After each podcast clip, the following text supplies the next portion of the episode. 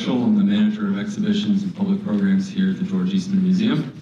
Uh, the Focus 45 uh, series is a monthly series of talks uh, on one Saturday a month that presents different projects going on around the museum, uh, whether it's by staff or researchers who are utilizing the collection for their own work uh, kind of gives uh, our audiences a glimpse into what are the things that happen behind closed doors here. What are the things that, you know, we have all of our great exhibitions and displays, but there's so much other stuff going on at the museum. Um, so today's talk is with uh, Jesse Peers, and I'm going to ask Kathy Connor uh, to come up here in a second to do a quick introduction for Jesse, but I just wanted to uh, remind everyone that next month, um, on April 6th, is going to be our next Focus 45. Uh, and that's actually going to be with me.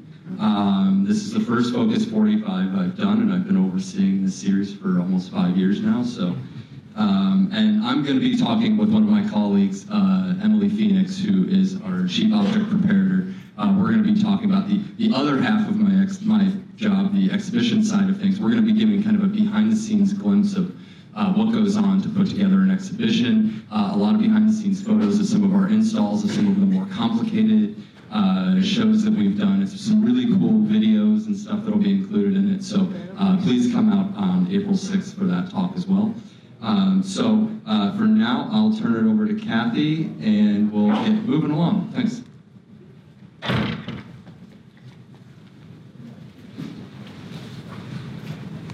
Good afternoon, everyone, and thank you so much for coming. You're all in for a real treat. Um, Nick, I think we do need a few more um, chairs because there's people standing. There is one right up front here and one right in the center, if you don't mind uh, sitting separately. Okay. Um, for those that I don't know, and I know most of you in the crowd, my name is Kathy Connor, and I'm the curator of the George Eastman Legacy and the Landscape Collections here at the George Eastman Museum.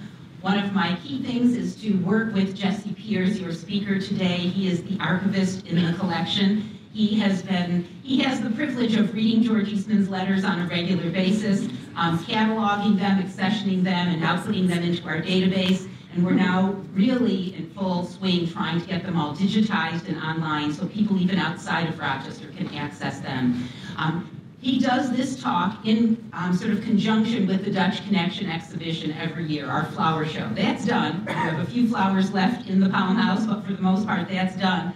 But it's our look back at what George Eastman was doing 100 years ago. Okay, so this year, 2019, he's going to talk about what Eastman was involved with in 1919. Now, Jesse has a BA in history from St. John Fisher College. He also has a museum studies certificate from that same school. Um, in addition to working here, Jesse is also a avid bicyclist. If you don't see the big bicycle with the fat tires that's parked every day at our side door, our porte cochere entrance, he literally goes back and forth to work every day, even in this inclement weather, with this big bike. And he teaches bike safety in our community. One thing you might not know about Jesse is that he's an avid genealogist as well, and he's been working on his family genealogy for many years. Jesse is married to a lovely wife, Sarah, who is here in the audience today and has two wonderful kids, both Mackenzie and Aiden, who I was thrilled came today to listen to their dad speak. And it is my pleasure, as always, to introduce my friend and colleague, Jesse Peers.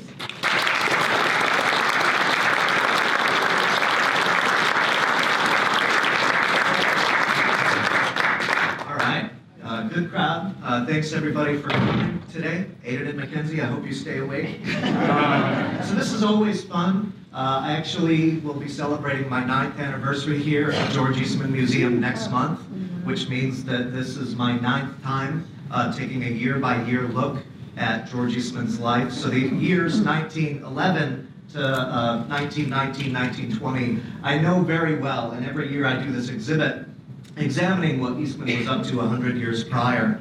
And in past years, when I've done this talk in this exhibit, there really hasn't been a convenient, easy, overarching theme for each particular year. But this year there is, and it's expansion, and I hope that becomes evident in the slides that follow. Uh, I did want to point out the picture here of Eastman uh, in September 1919. You can sli- it's kind of, it's kind of hard to see, but he has a mustache, and the last picture I see of him with a mustache was in the 1890s. So he, he even started experimenting uh, with the mustache in 1919. But let's get started. This is a very packed presentation. If we could save all the uh, questions to the end, uh, I think it would go uh, pretty smooth that way. So uh, who here uh, was here last year for the 1918 presentation? I'm just curious. So last year I talked about his last uh, day was his New Year's Eve party that he had thrown. And remember, the war was over. The armistice was signed. The details of the Treaty of Versailles were still being worked out, but the war was over. And Rochester was jubilant. The country was jubilant. George Eastman was uh, jubilant. And he threw a big party at the end of the year 1918. Eastman had many parties here at his mansion. And uh, this, out of all the parties that he ever threw, that's the one that I would most want to be at. It was just this jubilant celebration that the war was over, the boys were going to come home. Uh, they had this uh, opera singer, Richard Donnelly, that came.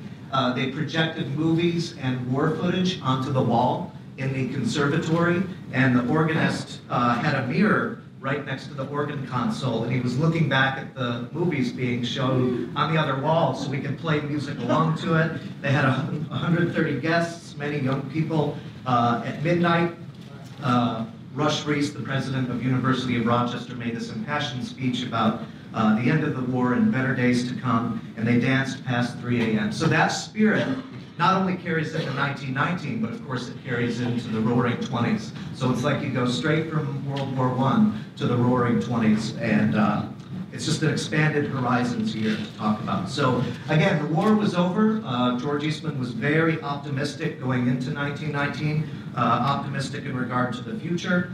Uh, as I discussed at length last year, Kodak was involved in a variety of war efforts. Uh, they made gas masks, uh, periscopes, uh, eyeglasses, all sorts of things that were used in the war effort. With the end of the war, they obviously stopped making those things and they could go back to making a lot of their consumer products that they really couldn't make when they were making uh, munitions for the government. And Eastman therefore expected business to boom right away. And he looked forward to the period of Reconstruction, and he very much looked forward to the USA seizing the opportunity and kind of penetrating the world with its products. Uh, so that's another level of this expanded uh, horizons, was just with Kodak uh, penetrating foreign markets uh, after the war. So a big theme of 1919 was the returning soldiers. Uh, Eastman joined a local committee uh, to arrange for the reception and entertainment of returning soldiers, and that parade that you see there on the left is a Rochester parade. And then George Eastman did make a special trip down to New York City. He rented a second floor story building um, overlooking this parade of Union Square because he wanted to see the troops uh, returning there, uh, parading under the triumphal arch. So the returning uh, soldiers was an important part of 1919. Um, so Kodak did have to tweak its messaging with the war being over. Uh, one of the main focuses of advertising uh, during the World War I years was Kodak was encouraging mostly women on the home front to send, you know, images to their boys overseas to boost their morale. Uh, with the war being over, they had to tweak that messaging a bit. And as you can see from this advertisement here, the message was to document the return of the, the soldiers. You see in that advertisement there, uh, that day will never come again. The boys returning home is worth far more than merely seeing, it is worth saving. And that was very much Kodak's emphasis with their products was document your family's lives. Never stop taking pictures of your children, of these important moments that you can preserve forever. So that's, that was a big focus of their 1919 uh, marketing. So from what I have gathered, there were 555 men that left Kodak Park uh, employment to join the service. Uh, Kodak um, really did a stand-up thing, and they promised those people uh, jobs upon their return. Maybe not their specific job that they had had, but they did promise them a job back with the company after the war. And not only did Kodak fulfill that promise, but they also employed many uh, returning veterans that had not worked at Kodak previously. And again, because of the, the war work that Kodak Park was doing um, during the war years, they had suspended the daily tour of Kodak Park. But with the end of the war in early 1919, George Strutt there, who was the, the quintessential Kodak Park tour guide, he got to resume those tours at Kodak Park. So things were getting back to, to normal once again. In the fall of 1919, they had a memorial tablet uh, erected over at Kodak Park dedicated to the 14 Kodak employees who died over in Europe. Um, this, I, I stole this picture off the internet. I think this is in Theater on the Ridge. Has anybody seen this tablet in Yeah, Theater on the Ridge? I'm not positive it's still there, but you think it is, Bob? All right. I don't know it's still there. It used to be mounted outdoors Yeah, yeah, behind Building 26. yep. And then it disappeared and then it showed up in Oh, interesting. So on the sides there, you see the 555 names of the men who entered the service, and then in that center piece, the in memoriam piece, you see the names of the 14 Kodak employees who did uh, die for their country. And so apparently that's still up at Kodak Park in Building 28 at the outside the theater of the Ridge. I do want to talk a moment about the, the League of Nations. Of course, President Woodrow Wilson, Democrat President Woodrow Wilson, that was one of his 14 points at the end of World War I. He wanted there to be this United Nations-like uh, League of Nations. And initially, as you can see from the article there on the right, George Eastman at the beginning of the year was for the League of Nations. He is being reported in the papers as being one of these big businessmen that favor the League of Nations. Uh, opposition was confined largely to those of restricted outlook, and we know that Eastman did not have a restricted outlook. But as the details of that League of Nations uh, were, were worked out, Eastman flipped. He became opposed to the U.S. entering the League of Nations under those specific um, clauses. And, uh, you know, George Eastman loved the idea of preserving peace. He liked the idea of the United States providing aid. But ultimately, George Eastman supported the Lodge reservations, which was um, that was a scheme by the, the Massachusetts uh, Republican Senator Henry Cabot Lodge. If you want to Google that sometime, look up the Lodge reservations. It was a bunch of Republicans in Congress that were willing to join the League of Nations, but with these reservations, and George Eastman did support those uh, reservations. You know, Eastman and other Republicans didn't want the U.S. acting as a policeman for Europe and Asia. Uh, they didn't want the League potentially forcing America to enter the war without congressional approval. And there was some thinking that, you know, this was President Wilson's excursion into internationalism, and they didn't like that. I do have a letter here. Is, are these the letters? I'll pass this around. And basically, um, George Eastman, it's very hard sometimes to get George Eastman's specific opinion on something, but this is a letter that his good friend Otto Kahn wrote in November 19. And out of all the letters that opposed the United States joining the League of Nations, Eastman called this letter the clearest and most convincing statement of the issue. So I can pass this around. You can also look at it uh, afterwards, but those are the specific reasons that Eastman did not want the United States uh, entering the League of Nations with those specific provisions.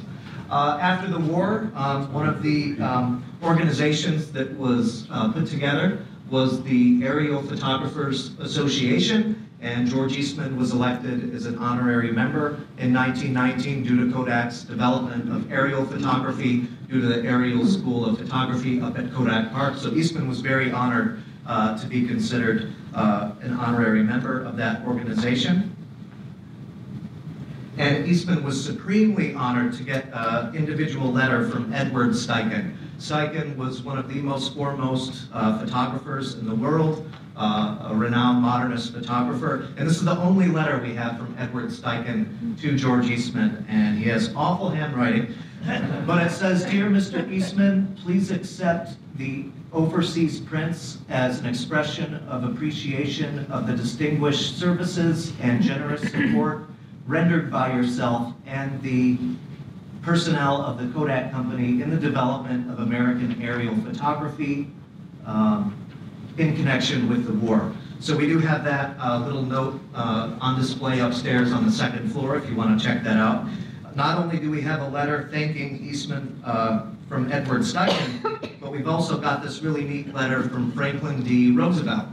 If you know anything about World War I, you know that it took America a very long time to mobilize. It took a long time for us to get our act uh, together. And because the, uh, the Navy was short of binoculars and spy glasses and telescopes, they put out this call for Eyes for the Navy, for people to donate their binoculars and similar items for the war effort. Eastman ended up donating two of his personal, uh, personal binoculars for the war effort. They were returned to him when the war was done, and he got two letters, two identical signed letters from Franklin D. Roosevelt.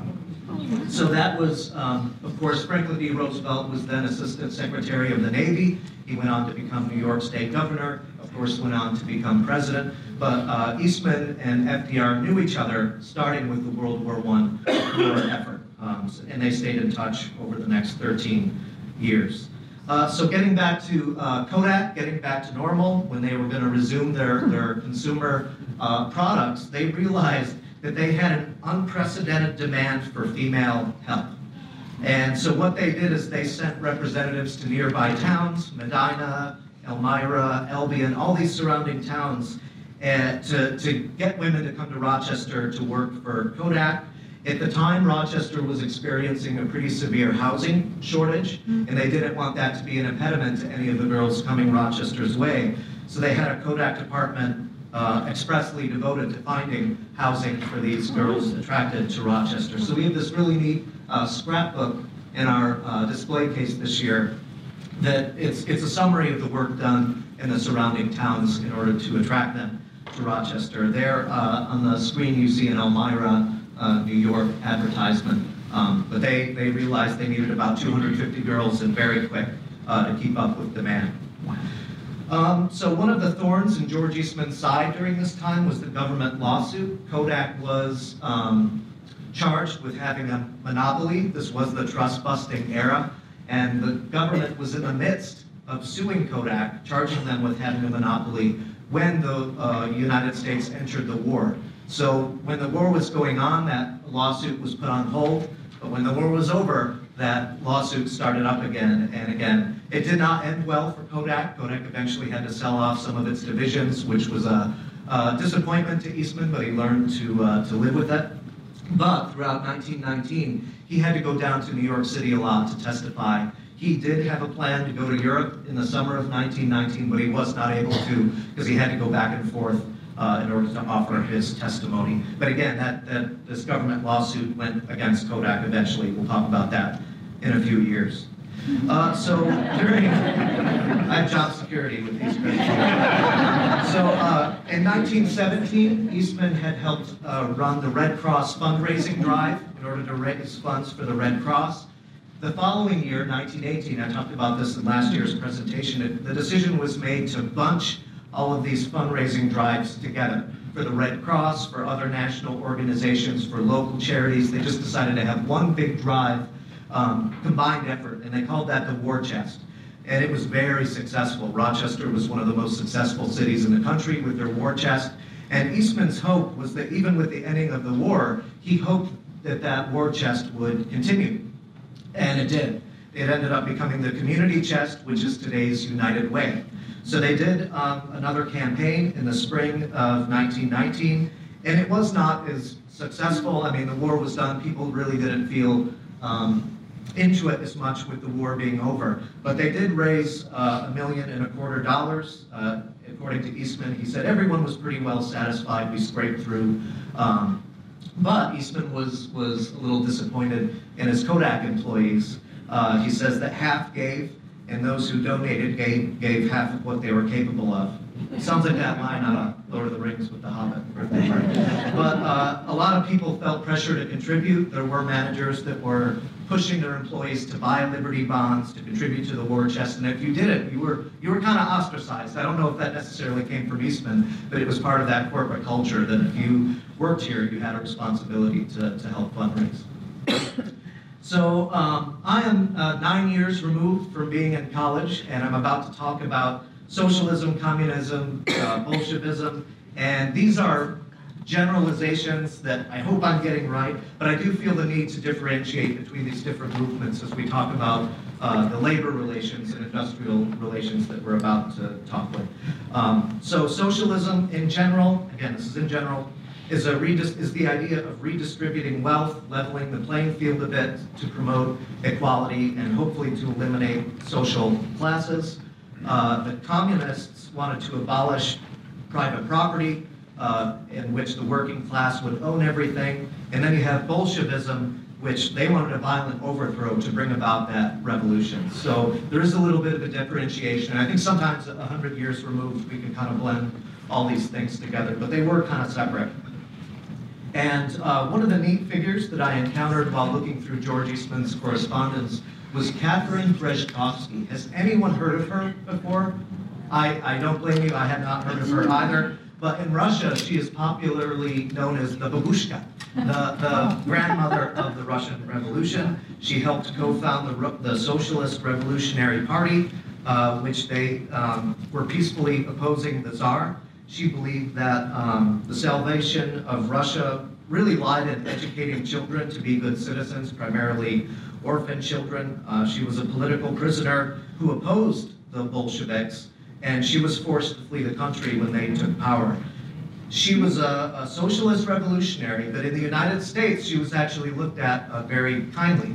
She did go on a tour of the country. She did visit Rochester briefly. Eastman was not present. He was down at his hunting retreat when she came through Rochester, but he did express in letters that he wished he could have met her when she came through the area and he picked out a camera uh, for her. So again, he had the socialist revolutionary, but Rochester and the, this uh, elite Rochesterians uh, of his day really did look up to Catherine Breshkovsky. So she's a character that you can, you can look up uh, when you get home, maybe.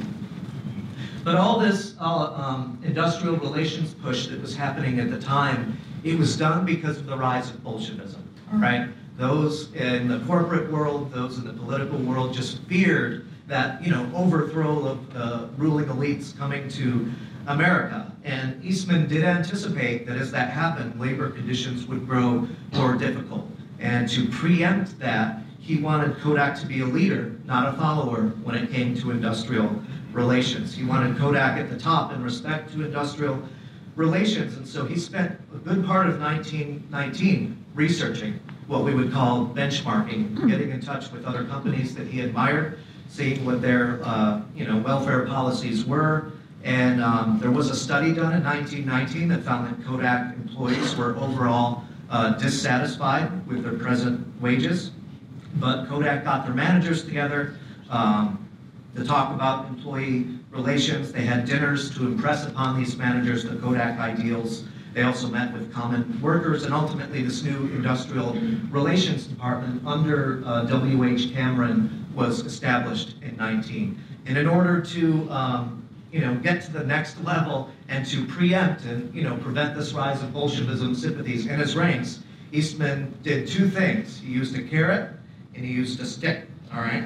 So the carrot, which he wisely did first, was his stock distribution scheme of uh, 1919. And as you see there, the first bullet point, I think this is worth talking about for a minute. 1918, 1919, George Eastman thinks that he doesn't have much longer left. And I'm not positive what that is, um, but in 1918, he writes his niece Ellen in Chicago, and he says, look, if, if something happens to me, I want you to see it through that the School of Music is housed in my house on East Avenue. So it's something that a lot of people don't know, but the original vision that he had, at least at this time, was to have his East Avenue mansion house the, the Eastman School of Music. Uh, eventually that didn't happen and he found other quarters, but the other uh, part here. As he says in March 1919, I am so discouraged about the prospect of dying soon uh, that he decides to expedite the distribution of his stock among loyal Kodak employees. So he doesn't get rid of all of his stock, but this is about a third of George Eastman's stock. And what he does is he gives it to Kodak employees uh, at par. So he didn't give it to them, they had to buy it, but they bought it at par, and it was doled out in proportion to the employee's time of service. And um, the money derived, derived from the sale of those shares went to part of a, a new welfare fund uh, that was established for the benefit of all employees. And that fund was administered by a committee half composed of factory managers and half composed of common workers. Mm-hmm. And Eastman was very smart. He knew that to get their cooperation, he wanted to make them partners in the business. He wanted them to go to work every single day feeling that they had a vested interest in the success of the company. So uh, what was employees' reaction to the stock distribution scheme? I love this cartoon that appeared in their uh, internal uh, employee magazine. You just see like the, the dollar signs in their eyes, right? Six million dollars worth of stock available to them. And as you can see from the gentlemen in their reclining chairs in the lower right, it meant cars and it meant homes. That's, that's what it meant when they got this stock. Now for the stick. All right. So four months after distributing that stock, George Eastman issues quite a stark, poignant letter to Kodak employees. Every employee in the company received this, this circular letter in which Eastman expounds on the dangers of Bolshevism. He warns them about the poison of anarchy, of mob control.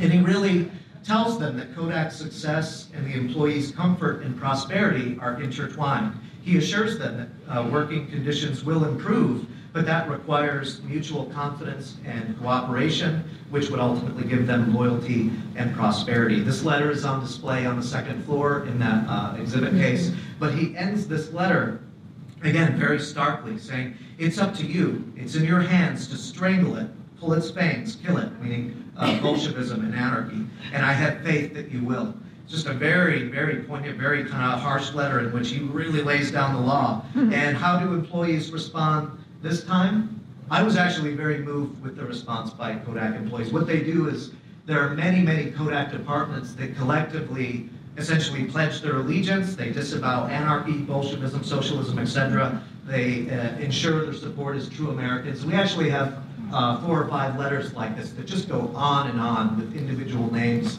uh, from workers in the Kodak company, just assuring Eastman of their support. So I think if he would have done the, the warning letter and then the stop scheme, it might not have been so good. But now that they were owners in the company, it went really well. So he knew what he was doing.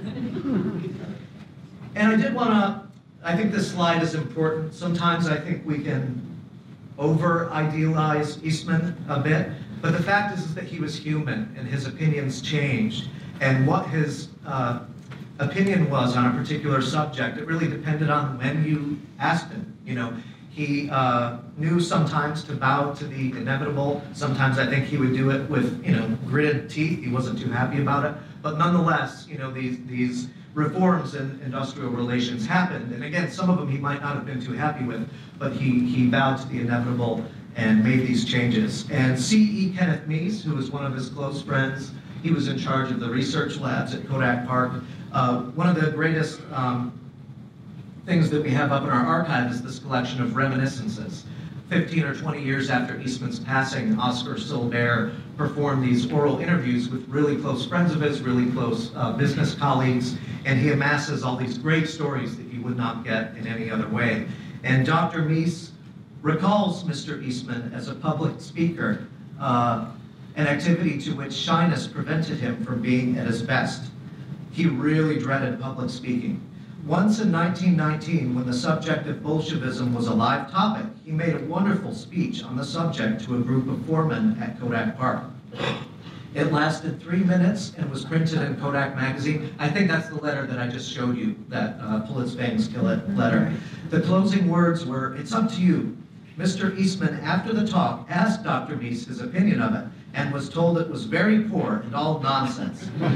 he chided, you let L.B. Jones write that speech for you instead of you thinking and speaking for yourself. So in Eastman, or in Mees's opinion, Eastman didn't write that letter. It was his advertising agent, uh, L.B. Jones. At that time, Mr. Eastman was much concerned for this country. One of his theories was that wages should come down.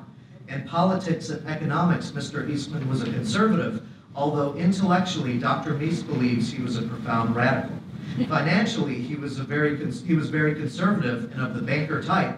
He was not the type in later years to take risks, although he undoubtedly did so in his youth.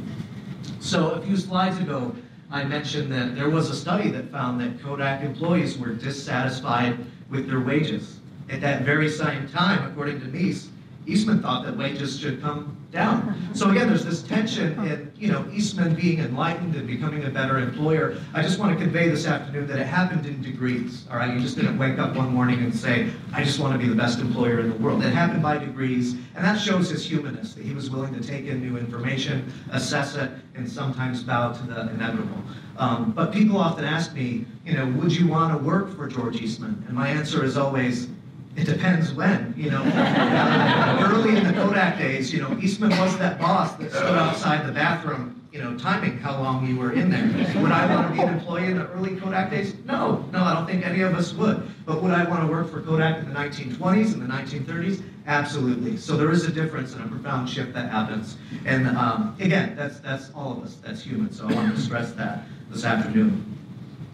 So one of the things uh, that he did is uh, the Kodak Park Athletic Association, they established, just to get some more camaraderie, they established a noon hour baseball game every day. Every day when you went to Kodak, you would take your lunch and there would be a baseball game outside. And uh, you didn't have to participate, you could just go and watch, but they did that to build camaraderie. Uh, they also established uh, a beach house up at Lake Ontario so that Kodak employees could take their kids to the beach and for a, a simple 15 cent charge, uh, you could check in your val- valuables and get a towel and all that. But again, they're just going that extra mile to make their employees happy. Uh, Eastman did establish the uh, first field day of Kodak. Uh, they had a field day on Saturday, October 4th at Exposition Park, which is now uh, Edgerton Park. And all the different, you know, buildings and factories of Kodak and individual departments had had picnics before, but this was the first big one. At the time, I think Rochester had about 8,000 or 9,000 Kodak employees, and this was the first big event for all of them when they were uh, expected to bring their families, and as a result, it was the biggest event that Kodak had put on for its employees up to that point. Over 30,000 people showed up at Edgerton Park for athletic events, speeches, entertainment, food, prizes, and we have some pictures here. Uh, you see a cartoon there on the left, and then a picture of the, of the grandstand there. Um, games, tug of war, it was just a beautiful October day, and employees had a great time that you can see uh, from these pictures. I did want to mention real quickly, um, you know, we do have an information file in our area about accidents that happened up at Kodak Park. This was one of them. There was a young girl, her name was Marion Logan, and a flask of acid exploded and burned her on uh, August 15, 1919. Eastman really did take a personal interest in her care afterwards. This wasn't some you know, HR person take care, taking care of her. Eastman was sending her regular checks, checking in on her, making sure she was okay. I think Marion did need multiple plastic surgeries, um, but they stayed in touch.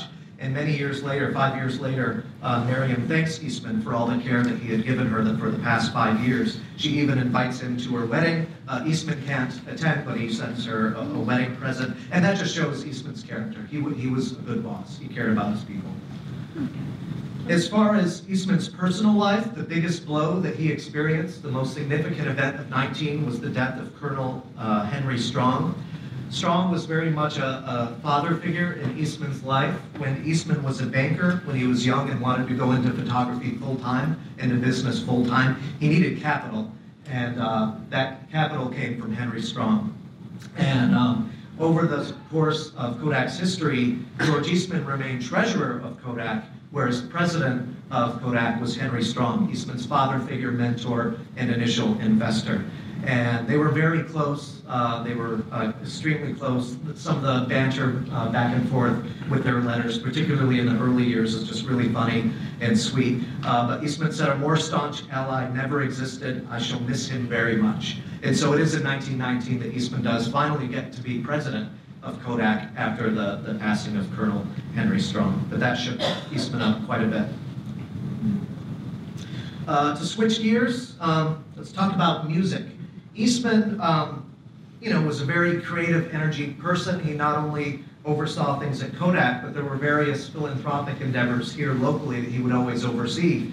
And almost as soon as the, uh, the Rochester Dental, Dental Dispensary is established on Main Street and it's running on its own and it's successful, he immediately switches gears to music. And he was just like that. Once something was uh, completed, it's on to something else. And the next big challenge for Eastman was making Rochester a better, a better musical city. He has this great quote in January 19, music is one of the essentials of well-rounded life in our community.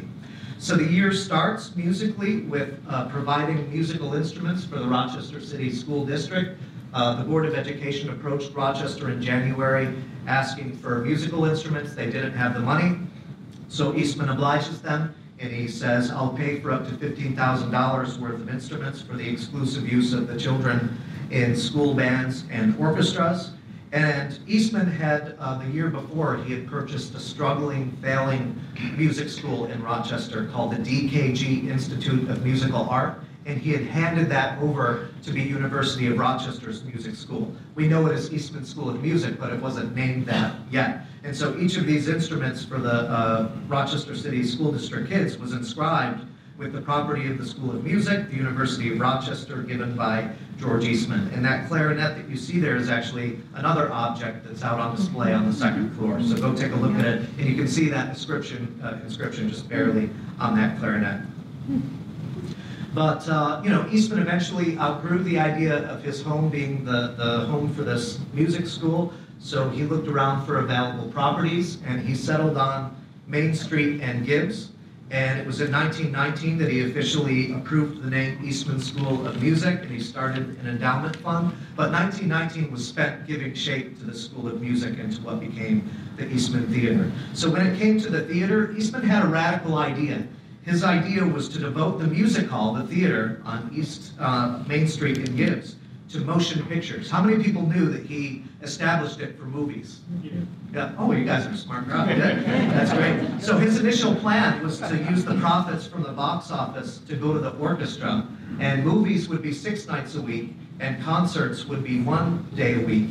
And he viewed it as, you know, people would go to the movies, they would have this movie with live orchestral accompaniment, and it was kind of like a bait and switch then. People were going to go to see the movies, but their music knowledge was going to be elevated, and they were going to come to a new level of uh, musical awareness and musical knowledge, which was very important to George Eastman. But the, the bait and switch was getting them in there for the movies, but to really let them be educated musically.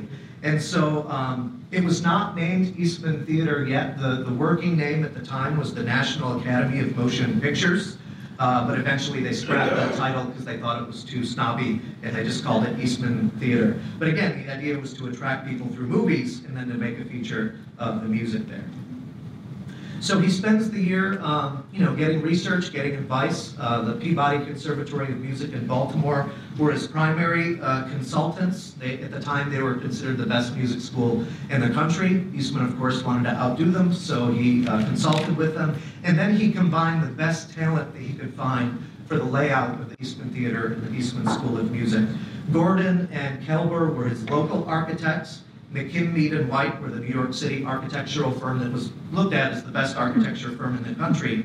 And then he also um, got the opinion of you know some acoustics people and some engineers, and it was this combining of talent that really gave shape to the School of Music and what became the Eastman Theater. And I want to convey this afternoon that it got really heated in 1919. Uh, McKim, Mead, and White, again, the best architectural firm in the country, their cooperation on that project was conditional upon the entrance to that theater being on Main Street.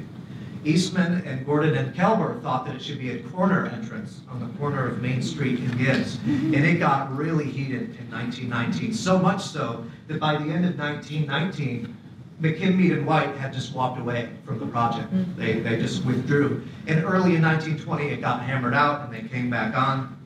But uh, there were, they came to this deadlock in 1919 over the entrance. And eventually they worked it out, but there's a lot of heated uh, letters from 1919. So while that uh, stuff was going on, the Eastman School of Music itself was making headway, uh, even though they didn't have the permanent facility yet. Um, they were hiring faculty, students were registering. Arthur Alexander was spending the year making plans for the new orchestra, and everyone just in Rochester was excited for this new wave of music that was coming Rochester's way. Um, after um, letting go of Herman Dossenbach for his home music house, Eastman had a new quartet together, uh, Arthur Hartmann.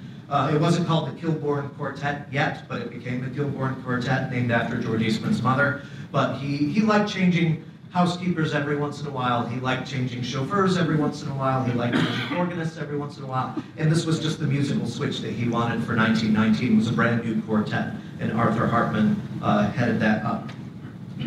We do have an album uh, upstairs in our area that shows the, the work that went on at Main and Main Streets.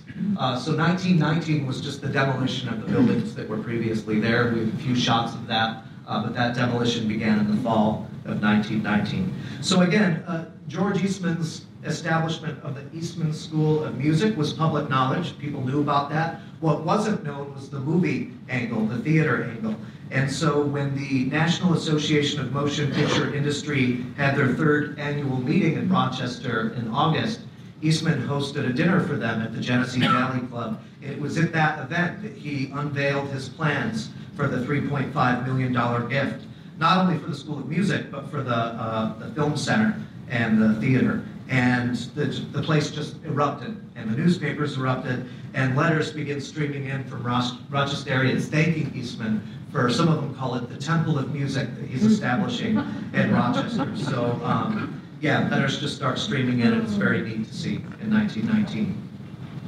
Uh, starting in 1912, Eastman had given some uh, financial gifts to the Massachusetts Institute of Technology. Some of those gifts he had done with his name attached to it. Other gifts he had given anonymously as quote unquote Mr. Smith. And the guessing game uh, persisted for years about the press was wondering who this Mr. Smith was. And Eastman threw them off by sometimes attaching his name, by sometimes using this mysterious name of Mr. Smith. And it was in the fall of 1919 that the press began to sus- have the suspicion that it was really Mr. Eastman, just by the power of deduction. You know, so and so died, and they were kind of ruled out because MIT said it wasn't them. So eventually, the press just narrowed it down to Mr. Eastman, and they were correct. And it was actually in January 1920 that uh, it was officially divulged that Mr. Eastman was Mr. Smith, and the great guessing contest of eight years' duration came to an end. All right, conservatory expansion. So Eastman, by this point in 1919, had been in this mansion for uh, 14 years. He and his mother moved in in the summer of 1905. And if you've been in the mansion, you know that the centerpiece of it is the conservatory. Eastman never used uh, the term conservatory. He called it the music room, or sometimes the palm room. But that music room in the center of his residence was too square. And after 14 years of living there and having this square music room, he decided to do something about it. He decided to ultimately have the house cut in two and to have the rear part of the house moved back nine feet four inches on rollers. And the staff here and Kathy and I and the docents, we always say, because it's true, that it cost more to expand his house than it did to build the mansion in the first place. But when George Eastman wanted something, he got it. And so the house was cut in two, um, and then using uh, rollers, uh, they moved it back that nine feet and four inches. Uh, it took seven hours to push the house using jacks. Eastman was away on his western camping trip while the house was moved, so he did have uh, motion picture footage taken of the move, but it didn't turn out due to the changes of light during that seven hours. But I really wish we had that moving image uh, footage. But the actual firm that did the move was the Eichleay brothers down in Pittsburgh. And years later, in an article about all the cool things that company had done, they called the moving of George Eastman's house a rather odd job. got what he wanted. So there's some pictures here for you to look at. So you see the, the track there underneath the house. What you're seeing there is the household staff porch, which is now essentially where the where the Dryden Theater is. But they moved it north just nine feet four inches. There you see another shot of the same area, just from a wider angle. And then we've got a shot here from the other side, near the, the terrace garden. And you can see the men at work uh, underneath it. But man, that was, that was, and East, Eastman was pleased with it. The end result, the, the more rectangular music room in the heart of his house, he loved it. He was so pleased with it. And yes, he could fit more people in there for the musicals that he, he did every week. So going along with that, um, Eastman uh, was very annoyed uh, in 1919 by the squeaking and the creaking and the rattling from his organ. He did have better ears than Aunt Bethany in National Lampoon's Christmas Vacation. Uh, it wasn't a squirrel in the Christmas tree, it's the organ making all that music. So every other letter in 19, where's Joe Blackburn? Every other letter in 1919 is just complaining to Aeolian about these noises. And, you know, George Eastman spent a lot of money on his organ. He expanded the organ, and he wanted it to sound good. So there's just a lot of correspondence about complaining about these, you know, squeaking, creaking, and rattling. So uh, one of the other things that he did in 1919 was he fired his, uh, his previous organist. Uh, George Fisher was his organist for many years. but he started promoting himself as George Eastman's personal organist, and George Eastman didn't like that self-promotion with his name attached. So he gets rid of George Fisher, and again, that's something he'd like to do every once in a while, is just find uh, new, new people. So in 1919, he hires Harold Gleason. Gleason comes to be his personal organist, waking him up at 7 a.m. every day with live music. Eastman would go downstairs, have his breakfast, read the newspaper, smoke a cigarette with that live music. And Harold Gleason stayed with him for a very long time, and not only came to Rochester to be his personal organist, but to head up the organ department at Eastman School of Music as well. I always enjoy uh, talking about where George Eastman traveled to. of course, George Eastman, one of his favorite places to go to was his rustic hunting retreat in North Carolina. It was very typical of him for him to go down there three times a year, January, uh, the spring, and then Thanksgiving. And so he did that uh, three times visits in 1919. At the time, Eastman was very uh, consumed with his hog operation that he had going down there. He had spent a couple years buying the best Tamworth hogs and having them bred, and he had a hog slaughtering operation down there that he was very proud of, uh, supplying meat. And remember, during World War I, there was meat rationing going on, so part of that was from a patriotic motivation uh, to get more meat supply. But Eastman had a, this little uh, quote here that he had high hopes that the hog operation would make even more money than Kodak. So. Another neat thing is that um, Eastman was giving shape in 1919 to another Eastman school. Here in Rochester, when we hear the term Eastman School, we automatically think of the School of Music. But uh, down in North Carolina, where the um, African American tenants lived on his Oak Lodge property, Eastman built a school for their children. He wanted their labor situation to improve. He wanted them not to be taken advantage of. He wanted them to get some real life skills. So he spent the year giving shape to the North Carolina Eastman School. And there you see the Myrick family. Myrick, uh, Henry Myrick there on the right was his um, foreman at Oak Lodge that took care of the place while Eastman was away. And when you see the pictures of George Eastman and his, you know, elite, rich uh, you know, white friends that go down there, they love these kids. They're always scooping up the kids and holding them, and you can just tell there's a lot of affection. And Eastman wanted to give them good educational opportunities down there in North Carolina. Um, again, because he couldn't go to Europe as a result of the, um, the testimony that he had to give, Eastman did have to uh, get away every now and then just with a quick uh, motor trip for two or three days. Uh, in July, he and his good friends go on a 944 mile trip uh, down to Pennsylvania, and they really, really meandered because it's not, you know, 400 miles there, it's like 200. So they did a lot of meandering along the way, and Eastman had a picnic outfit that would go perfectly into his Packard automobile. And they would just pull over on the side of the road and have a picnic, and they might show up at a farmhouse to ask for some milk and butter. But that's just how things were, were done back then. But Eastman really, really enjoyed uh, driving around and uh, motoring around. So every summer, Eastman usually went on a very rigorous camping excursion. Uh, he usually went on these big camping trips for four, five, six weeks at a time. And up until 1919, Eastman's favorite place uh, to camp in the world was the Jackson Hole region of Wyoming. But starting in the, the World War I years, Eastman began to conclude that the area was getting settled too fast, that civilization was encroaching on the wild country, that there was very little space left to enjoy.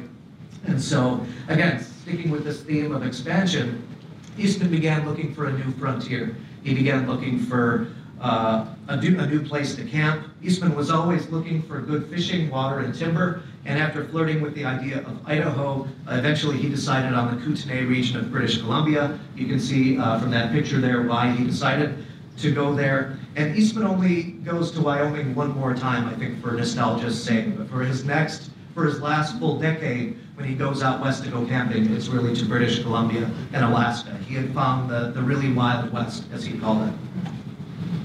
So uh, that's the region they went to in 1919. We don't have any pictures from this excursion. I wish we did. I always enjoy showing uh, the summer camping trip photos.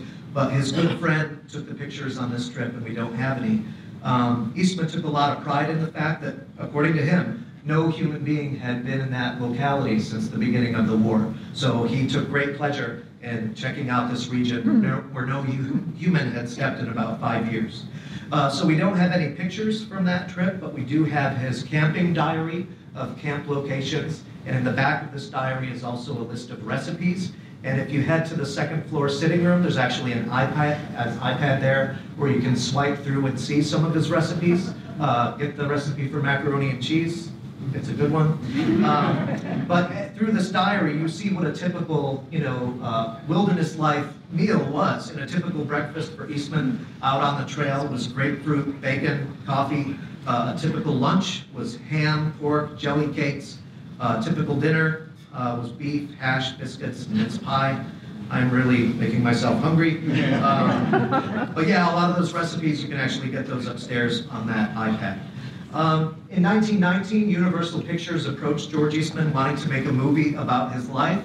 And of course, George Eastman, who shuddered every time that he saw his name in print in a national magazine, he said, no, you know, it's no surprise. But Eastman turned them down. He said, I just not into that kind of thing. But that's an idea that's never gone away. I mean, sometimes we do get Hollywood uh, screenwriters that approach us asking us, you know, to come research to make a movie. Nothing has ever really happened, but there have been several starts and stops. But someday we'd love to have a motion picture made of George Eastman's life.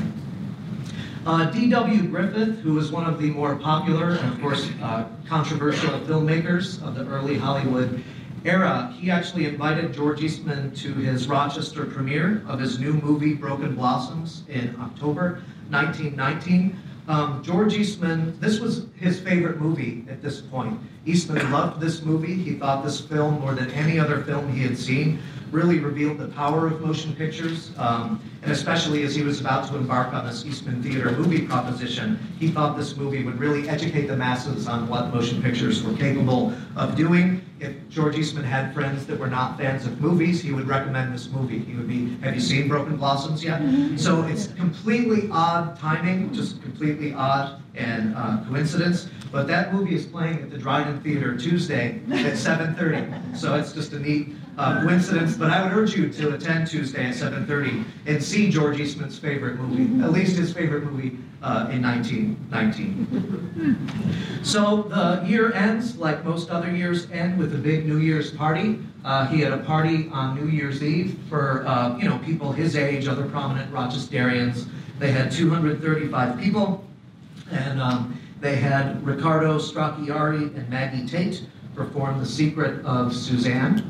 And uh, the following day, January 1st, he put on a young people's party for his grandnephew and grandniece, ages 17 and 15, who are here from Chicago. So he let them bring some of the, their young friends from Chicago, and then Eastman also invited 150 local boys and girls uh, under the age of 18 to give them as good a time as possible, he says. So two parties, um, New Year's Eve and New Year's Day. Uh, there is the conservatory set up for The Secret of Suzanne. I can't promise you that that's December 31st, 1919, because I think he did have that played here more than once. Uh, but then we also had this neat letter from his grandnephew, George Eastman Dryden. And in this letter, he says, I want you to know what a perfect Christmas I had in Rochester. It was the most wonderful I have ever had anywheres. The young people uh, party certainly was grand. I want to thank you for letting Oliver and I use the cars and for all those thousands of other things you did for us. The fur coat is just the article to wear here because it is so warm and it is so cold here. At the time, he was going to school in Minnesota, and he loved that fur coat that he got from Uncle George. So here's a little preview of next year. Uh, we'll be examining, of course, 1920. And I think there's another theme here. I think the term that I'll use next year is the fun is in the game. And that's one of my favorite quotes about George Eastman, and it's in regard to just the working out of the details for the things that he was interested in. Of course, George Eastman was interested in the end result, you know, the, the Rochester Dispensary, or the School of Music, or the Strong Hospital, but the fun for him was in the working out of all those details. And, um, you know, is, is, value, is a very value-driven person. I kind of like that part of George Eastman. I myself, if I'm not part of you know, a band of people trying to better the community and brainstorming and hatching schemes. You know, I need that in my life, and so I definitely relate to that part of Eastman as well. But the fun for him was in the game. It was the game of just working out all the details. So what was going on in 1920? Uh, he was, you know, he emerges as a national figure, figure when he is revealed to be Mr. Smith. Uh, he takes his trip to Japan, which is his only trip uh, to Asia. So we'll spend a good part of next year talking about um, his Japan trip and all the really neat souvenirs that he came back with. Uh, We're also going to explore the beginnings of the medical school in Strong Memorial Hospital, which is named after uh, his mentor and investor who had just died. And the Rochester uh, Dental Dispensary undergoes their first tonsillectomy marathon that year. He wanted to remove every childhood tonsil in Rochester. That'll be a fun thing to talk about next year. And then flipping the script to talk about Kodak, uh, it's in 1920 that they uh, established a chemical laboratory in Tennessee. Um, during World War I, a lot of their chemicals and raw materials were too hard to find because they came from Europe. So uh, a repercussion of that is trying to make their own raw materials and chemicals. And they did that in Tennessee. And then it's the centennial of, of the formation of ESL. So lots to be excited about. If you haven't seen it yet, I encourage you to go on the second floor to the sitting room and check out the exhibit where many of these objects are on display. And like I said, there's an iPad there on the end where you can flip it and actually see those, those recipes. So uh, I'll open it up to, to questions. Any questions? Yeah. This isn't so much a question, but uh, just, uh, I think probably just two coincidences. The, uh, the the organist that was furloughed and then the new organist that came in, the outgoing organist, um, George Fisher, what, I think that was the same name as the CEO that was brought in. oh, That's true. It is, yeah, yeah. And then the, uh, the new organist was Gleason, looked like the, you know. uh, Yeah, Gleason works, right, right, right. Across the, you know, the Yeah. other side of University Line. Yeah, I- That's, I assume that's just another. yeah, it is, it is. Yeah, Joe. Okay, won't put you on the spot and expect you to know what the secret of Suzanne was, but I am kind of curious uh, what her secret was. But, uh, Sounds like you know. Cat, Kathy, go ahead. I don't, but The secret is that she smoked, and because she was always leaving the room of her married home and coming back smelling like smoke, her husband thinks she's having an affair. And so it's this whole thing of trying to expose her, and in reality, she's just a bless your heart, you knew the answer. Uh, yeah, Exactly twenty. Yeah, go ahead. Uh, Yes, I- I'd like to go back to the, um, you were talking about hiring the young women Yeah. for, for um, Kodak. Um, I think that's great. What was, was the impetus gender equality, or was it because he felt that, you know, men needed to have women in the workforce, or, I mean, you know, what, what was his thinking along Yeah, it's, it's important to note that it was a hundred years ago, times were very different. I suspect it was the latter, and to be honest, I think they could pay them less money. Um, I, that's my suspicion, can't prove it, but, uh, those kind of secretarial jobs that they needed, they just tended to hire women for, for them, so, yeah. This is my, this is my guess. Judy, did you have a, a question? No, no. Oh, anybody else? Yeah, there, You hear about the expansion dimension a lot, but we don't hear about any like real problems or obstacles or damage caused. It's hard to believe that they moved this whole mm-hmm. half of the and, you know, and didn't cause any damage to any of the structure. I've never seen any correspondence that says anything was damaged. Eastman was just through the roof with the result. He had had 14 years of frustration with the square conservatory, and he was finally liberated and had more room for his guests. So I, I haven't heard any uh, horror stories about it, but, but it's astonishing that they could move that part of the house. Yeah. I often wonder why he's so, Well, I mean, that's a, that's a frequent question that we get. You know, I think early on, George Eastman was so consumed with photography that he just didn't have time for family life. And by the time he made it and was a millionaire, he figured that, you know, women might have been after him for his money. Um, he did have a, a young girlfriend, Susan Brown, who left Rochester uh, to pursue music at Juilliard. And some people surmise that's one of his hidden motivations for making a school of music here later, so that Rochester wouldn't have to lose people like her. Um, you know, close to his death, he got back in touch with Susan Brown, and they exchanged some really cool letters. But early on, you know, I've, I've seen many letters uh, from Eastman in his early days when he's traversing Europe, and he's just remarking to his mother, "Oh, there's so many beautiful women over here." So uh, I think early on, you know, he was, you know, very much, uh, you know, attracted to women, and you know, had a girlfriend, but he just kind of pursued other things. And you know, as an introvert, as a as a famous introvert, he just kind of shied away from that kind of thing later in his life.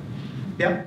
Uh, Didn't they have trouble getting uh, uh, some property on Main Street for the, for the School of Music? Was, did did that, uh, do you have, uh, does that happen in 1919? Yeah, it's in 1919 that there's some building, I can't say who it was or who owned it, but some building like right on that spot that would, they would sell to Eastman for, for a price that Eastman thought was way too expensive. So he said, all right, gonna have to fit it here where it is. And, um, you know, that, that frustrated everybody, particularly McKim, Mead and White, making this grand theater on this little kind of awkward position spot. And it, you know, it is kind of an awkward spot, but I think they did it marvelously. So I look forward to the centennial uh, in 2022. Lots to celebrate coming up in the years ahead.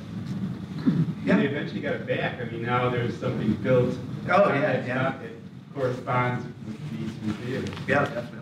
Yeah, Marilyn? Yeah, yeah, I was wondering about the Eastman Community School for Music. How did that fit into the story? The community? The community school for music? For, is this a new word, new concept?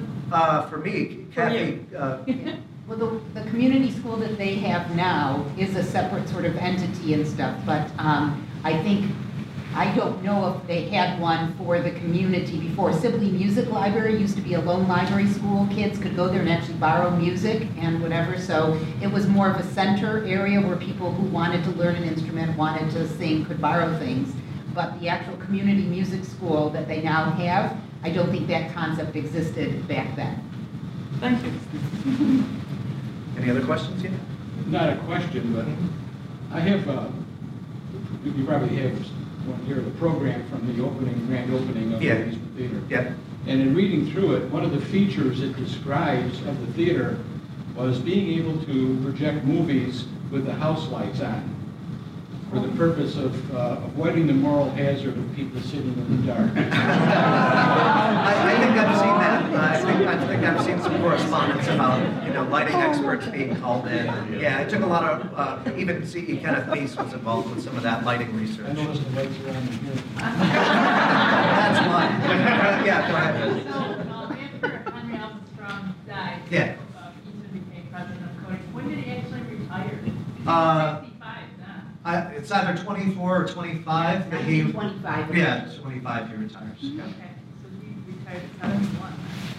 yeah. Yeah, yeah Jim. Um, in the days before Megabus, how did George Eastman get back and forth to New York when he was going all those times? And do you know where he stayed? Uh, the train, obviously, is, uh, is, is how we got there. Um, No chauffeur driven? No, not when he needed to get there quicker. And it was very common for him to get a night train and just show up at New York in the morning, which is, that's how I do it when I go down to New York City. I just take a bus at night. Um, but I think the Belmont, um, is there, is there a Belmont down Right. there? Yeah, I, that name rings a bell. Um, yeah, yeah. Uh, supposedly, the Eastman Kodak Company commissioned some author to write a book either about George Eastman or Kodak, Yeah. which was never published. Yeah. Do you have access to that book?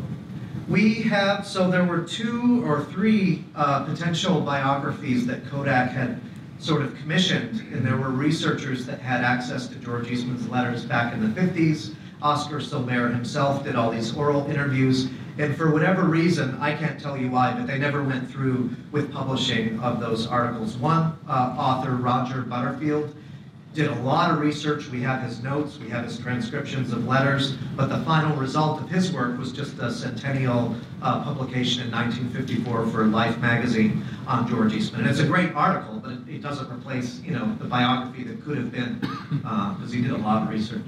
Where are these materials sitting? Uh, so we have the, the Butterfield uh, in our in our collection, and U of R has some other And the materials. Brummett- the Brummett. Yeah, that's the other name, Brummett, yeah. Yeah. Oh, over here? Uh, you- You mentioned the head of the Kodak Research Department, C. uh, Yep, Mees. yep. Do you know how long he was there at Kodak? Oh, he, I mean, he was there for a long time. Yeah, how long was Mees there for? You know? Todd, can you help us? I'm not exactly, oh, Bob, can you help us? He came to, he came to the United States in the summer of 1912. Twelve, right. And started the research lab at that point. Yeah. He died in 1960. When did he retire? He retired to Hawaii, by the way. Yeah, yeah. And there's a solar, there's a Yeah. t- solar telescope there with his name on it. Oh, In Hawaii. Uh, my, God. sorry, my grandfather, um, was the general contractor, contractor to build the house. And I was always under the impression that they didn't get the job to move the house. But when you wrote the description Uh-huh. of this, it said, gave that company, you know? Uh, are you related to the Friedrichs? Yeah. Oh, Okay, um, yeah, I don't think the Friedrichs had anything to do with the uh, conservatory expansion. I do, I do think Eastman liked kind of giving different jobs to different people, and, and I, I know I've seen a letter from Mrs. Friedrich where she's pleading with Eastman, please hire my husband, but Eastman sets out the reasons that, you know, and it's not because he's mad at Mr. Friedrich or anything like that, it's just that he wanted to, to divvy it up, so to speak. But yeah, come in sometime and I'll, I'll show you that letter. Any other uh, questions? Yeah? The, uh, what became the Eastman School of Music, it was the EBCG or whatever it was, Yes. the Institute of Yes. Musical Art. Well, um, what was- uh, Juilliard used to be called the Institute of Musical Art, well, that when you mentioned the Yeah. woman that moved away. Yeah. Um, But what was, uh, how long have they been around, or what- what's the background with them? The- Uh, man, Lisa Clement, are you here? Lisa's not here. Uh, do you know Kathy? What was the question, I'm sorry? Can you elaborate on the DKG Institute of Musical Art and how long they were around before going floundering? Uh, We have a big file folder on them in the collection, and they were around for quite a long time in Rochester, but were not doing very well, which is why Mr. Eastman bought them pretty cheap and then ended up making the Eastman School. Yeah. Did they have dormitories and stuff, or was it just, like you know, well, uh, afternoon less practice sessions and those? I, I think they had a, a mansion or a house, you know, near downtown that the Klingenberg, Alf Klingenberg operated. Um, yeah, I don't, I don't know the size of it or how So it's sort of like what the Eastman School was gonna be like when it was gonna be here instead Yeah, of. yeah. And I, and I should have mentioned this. Um, does anybody remember what swept through America in 1918 when we talked about it? The Spanish flu, that's right. And I remember, um, you know, Eastman in this 1918 letter and this 19 letter, 1919 letter talks about how he doesn't think he has much longer left. And I did find a letter where Eastman's personal physician, Edward Mulligan, has a suspicion that Eastman caught a, like a tail end minor case of the Spanish flu. And it does stay with him because most of 1919 and certainly in 1920, Eastman is complaining about his throat all the time, some laryngitis, a severe cold that will not go away, so much so that he actually considers not going to Japan the following year. But East, uh, uh, Dr. Mulligan's suspicion is that Eastman caught a little bit of that, of that Spanish flu, just kind of hung on and wouldn't let go for a while. So, yeah. Yeah, you've mentioned uh, quite often that you've read a lot of Eastman's letters. Are there still a lot that you've never seen?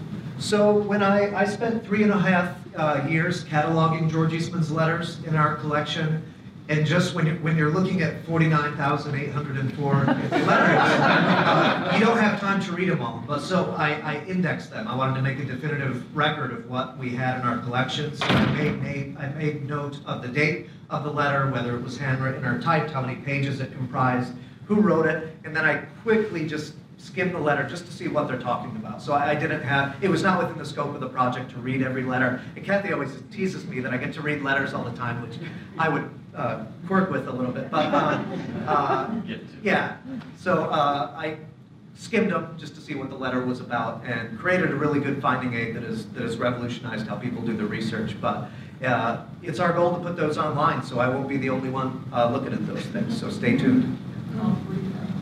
That's the goal, yeah. And They've already started photographing them, so, so we'll see. Any other questions? All right, thanks, everybody.